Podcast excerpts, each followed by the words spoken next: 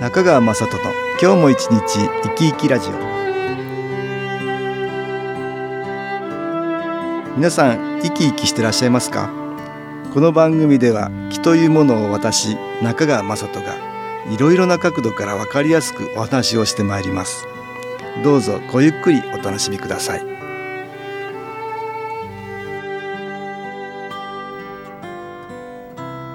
中川雅人の今日も一日生き生きラジオ。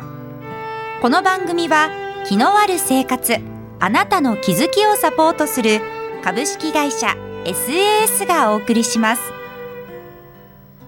おはようございます。株式会社 SAS の中川雅人です。私ども SS が毎月出版している情報誌月刊肺元気ですが10月号の私との関東対談のページでは今までにない新しい発想をお持ちのファッションデザイナー鶴田隆文さんにお話を伺いました。鶴田さんはファッションというものを健常者だけでなく障害や重い病気を持っている方々にも分け隔てなく楽しんでいただこうと様々な取り組みをされています。まず鶴田さんのプロフィールをご紹介します。1981年千葉県君津市生まれ文化服装学院デザイン専攻科卒業。株式会社ひろこ越野に入社し2015年1月展望デザイン事務所を設立。3月には東京コレクションに初参加。障害者のモデルを起用。2015年10月の東京コレクションでは平和のメッセージを発表し国内外で注目されました。私はファッションデザイナーである鶴田さんがファッションを通して社会性の高い活動をされていることにとても興味を持ちました。この10月にまた東京コレクションに参加され今その準備にお忙しいようですがこの東京コレクションはパリロンドンミラノニューヨークの世界4大コレクションに次ぐもので実績のあるブランドしか参加できず鶴田さんのブランドは立ち上げて1年も経たないうちにデビューを果たされたそうです。鶴田さんのショーでは車椅子の方や重い病気の方がモデルとして出演されます。鶴田さんのブランドのコンセプトは世の中すべての人へということでつまり障害のあるなしや年齢国籍や人種を問わずあらゆる人にファッションを届けたいという熱い思いが込められ平和や人権についても強いメッセージを発信していてそこが他のブランドと違うところなんです。昨年秋に開催したショーでは平和というテーマを掲げ戦後70年という区切りにファッションを通して永久的な平和の願いを伝えたかったそうです。そのプログラムは原爆投下の映像など原爆にちなんだ演出を組んだりプロのモデルから一般の人障害のある人重病の人などいろいろな人が着語って舞台を歩きました。そして最後に広島にある原爆の子の像に捧げられた折り鶴1万羽で作ったドレスを黒人の女性が着て登場したり原発問題も含め核のない世界や人種差別の排除を願う思いを込めたそうです。まさに前代未聞のファッションショーです。観客席にも車椅子の方や障害者がたくさんいらして皆さん感動して涙を流す方もおられたりマスコミも新聞で大きく取り上げて話題になりました。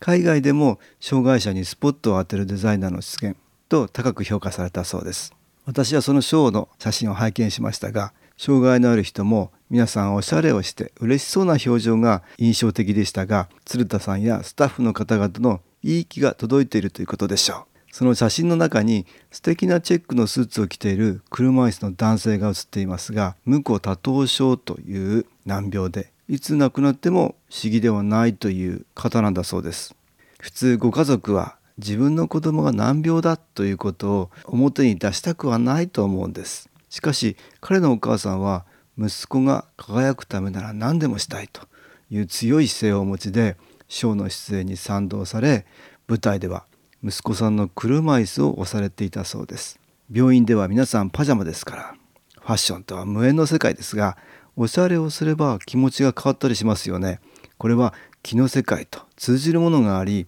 自分で着るものを選んだりいつもと違った格好をするとやる気が出てきたりします。ファッションによって良い気が満たされることだと思うんです。ここで音楽に気を入れた CD 音気を聞いていただきましょう。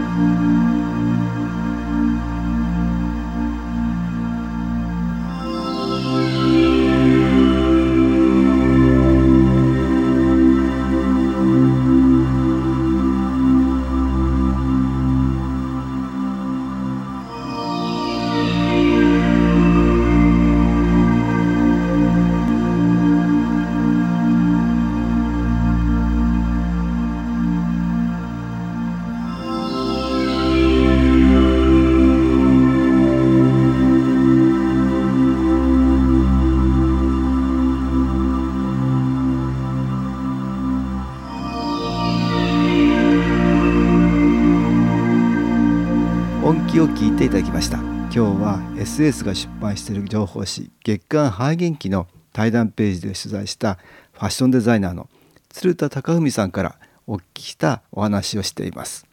今まで誰もやらなかったことをやって東京コレクションでも旋風を巻き起こし世界中から注目されている鶴田さん。こうして障害者や重病な方にも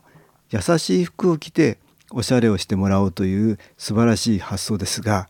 そのきっかけは鶴田さんのおばあちゃんだったそうです。認知症で車椅子の生活になった時パジャマや介護用の衣類は機能性だけを考えていてファッション性はゼロだと。自分でデザインした服をおばあちゃんに着せてあげようと思ったそうです。さらにはその体験からみんな誰だって平等におしゃれをする権利があり障害者はおしゃれと関係ないという先入観をなくし重度な障害者でもニーズがあれば何でも応えようと決心されたそうなんです。普通の服を作るより生産性ははるかに低く離れ小島にお医者さんのような気持ちに近いだろうということでしたが未開拓の分野でやりがいがものすごくあるとのこと。またおしゃれをしたい障害者や重病の方はたくさんいて周りの家族の方も素敵な服を着せてあげたいと思ってるはずだと。そういう言葉に鶴田さんの強いエネルギーを感じました。鶴田さんは今度ハンセン病を通して偏見と差別をなくそうというメッセージを発信する賞を準備中です。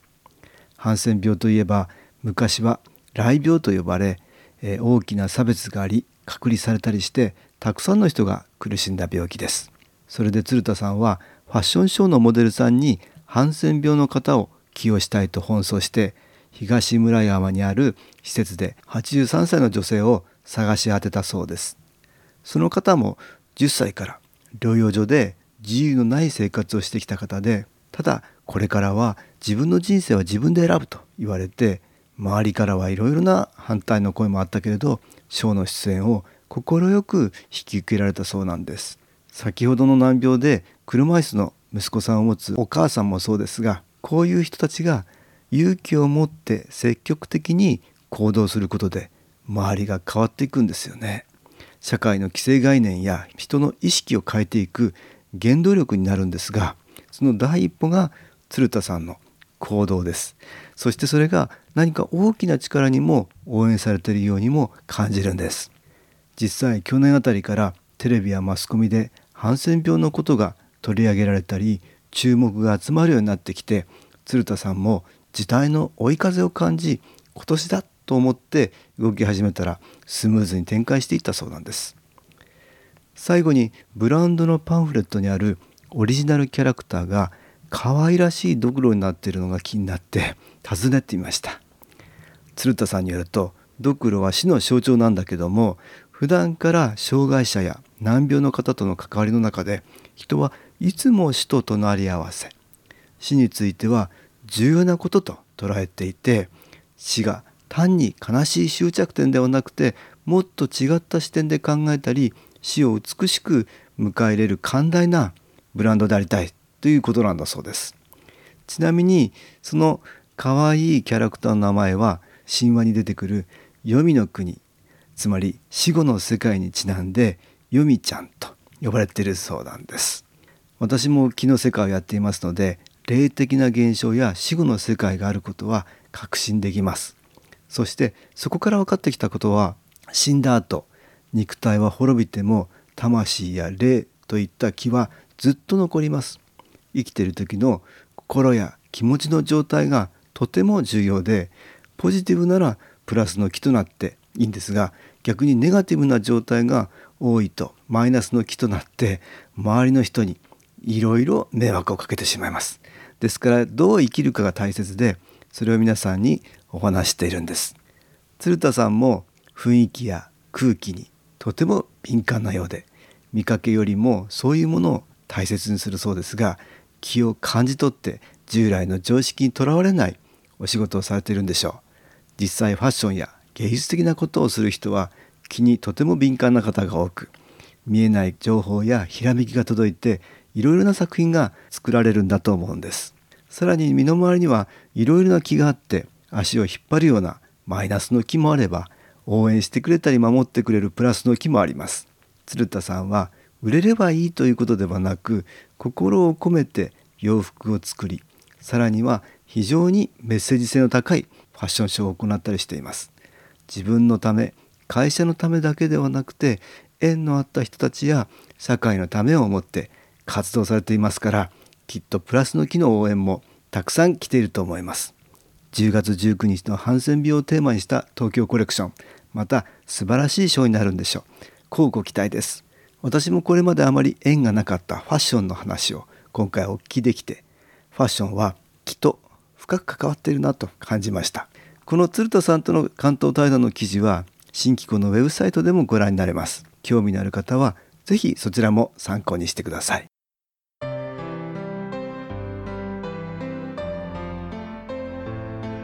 株式会社 SS は東京をはじめ札幌名古屋大阪福岡熊本沖縄と全国7カ所で営業しています。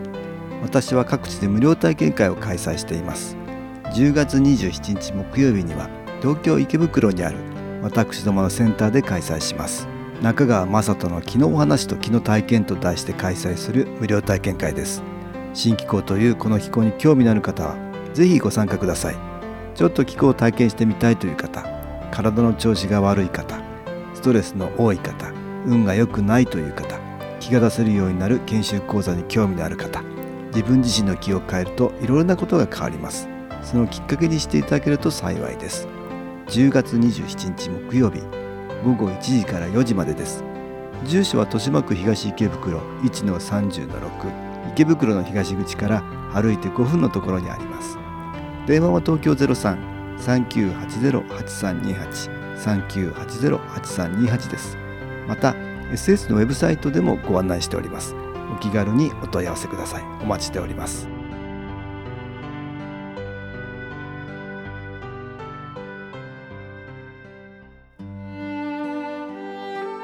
いかがでしたでしょうか？